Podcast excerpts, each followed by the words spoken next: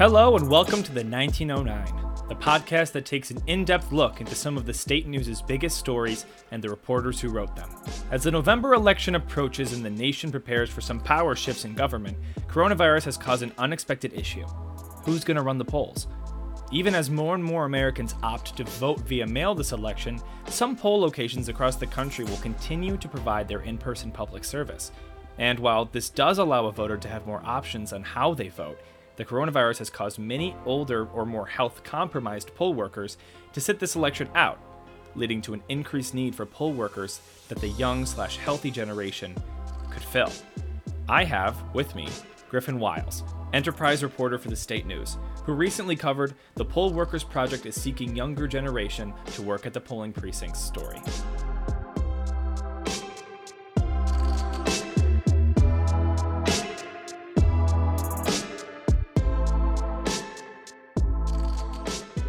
So, what kind of issues are polling places facing with their current staff shortage? Well, polling places already have difficulties finding full staff for their precincts because um, not a lot of people get involved. So, in COVID times, where a lot of the older people who usually work the polling places aren't, there is a dire need for more people and specifically young people to work these polling places. Without them, there's long lines in Milwaukee. Lines were like four to six hours to vote because um, Wisconsin consolidated their polling places down to just like five. When polls closed at eight, a lot of people that were in line didn't get the chance to vote because polls closed and they had to tabulate the results and report them. So those are a couple of the issues. And another one is cleaning. If there's less people available to clean at these polling places with heavy volumes of people voting, it'll take a much longer time if they have to, if like there's only one person going around and cleaning the booths after mm-hmm. voters are done. So it's just a very time consuming process, which results in the lack of people getting to vote in elections. So, how do you think that younger, more healthier people who are eager to help, how, how can they get involved? Well, the Michigan Secretary of State office has a very great program called Democracy MVP, in which you can apply to become an election worker. Uh, you can also check out the Poll Worker Project on Instagram and Facebook, and they have a bunch of great resources to help people get involved. Mm-hmm.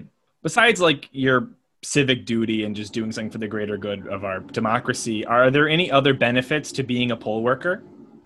Well, according to the founder of the Poll Worker Project, most election workers typically get paid state minimum wage.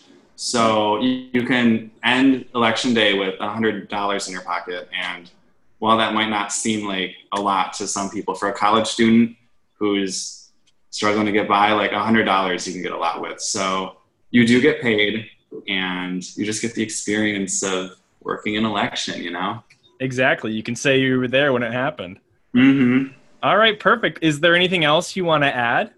I just, I really want people to vote and get involved with their politics and their government because really, instead of paying attention to just the big national headlines, it's the state and local government stuff that's really impacting you. Like we've seen this with Gretchen Whitmer in the COVID pandemic. Like it's her, like the state and local governments that are really impacting us. And so we should be diligent to stay up to date on those and yeah, just vote, just vote, absentee, in person, whatever, just vote.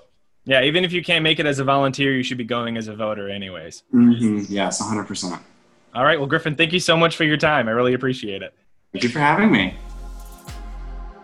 We all have to do our part to make sure this upcoming election maintains its democratic integrity in the wake of the coronavirus pandemic. For more information on the Poll Workers Project, visit their Twitter or Instagram at Poll Project. To volunteer as a poll worker, go to the eac.gov link in the bio for how to sign up in your voting jurisdiction. Like what you've heard, the State News has podcasts being published every week. Follow us on Instagram, Twitter, and wherever you get your podcasts for more content.